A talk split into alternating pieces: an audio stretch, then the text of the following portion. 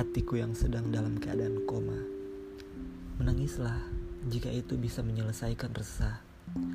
Bertengkar dengan pikiranmu jika itu bisa membuatmu lebih tegar.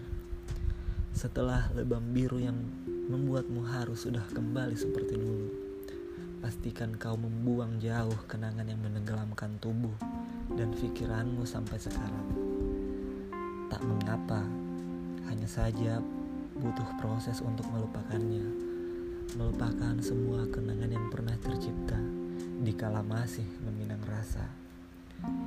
Jikalau kau sudah merasa senang, biarkanlah hati ini menyusun segala resah, rapi seperti daftar isi yang akan kusimpan sendiri, yang suatu saat nanti tetap akan kau baca untuk.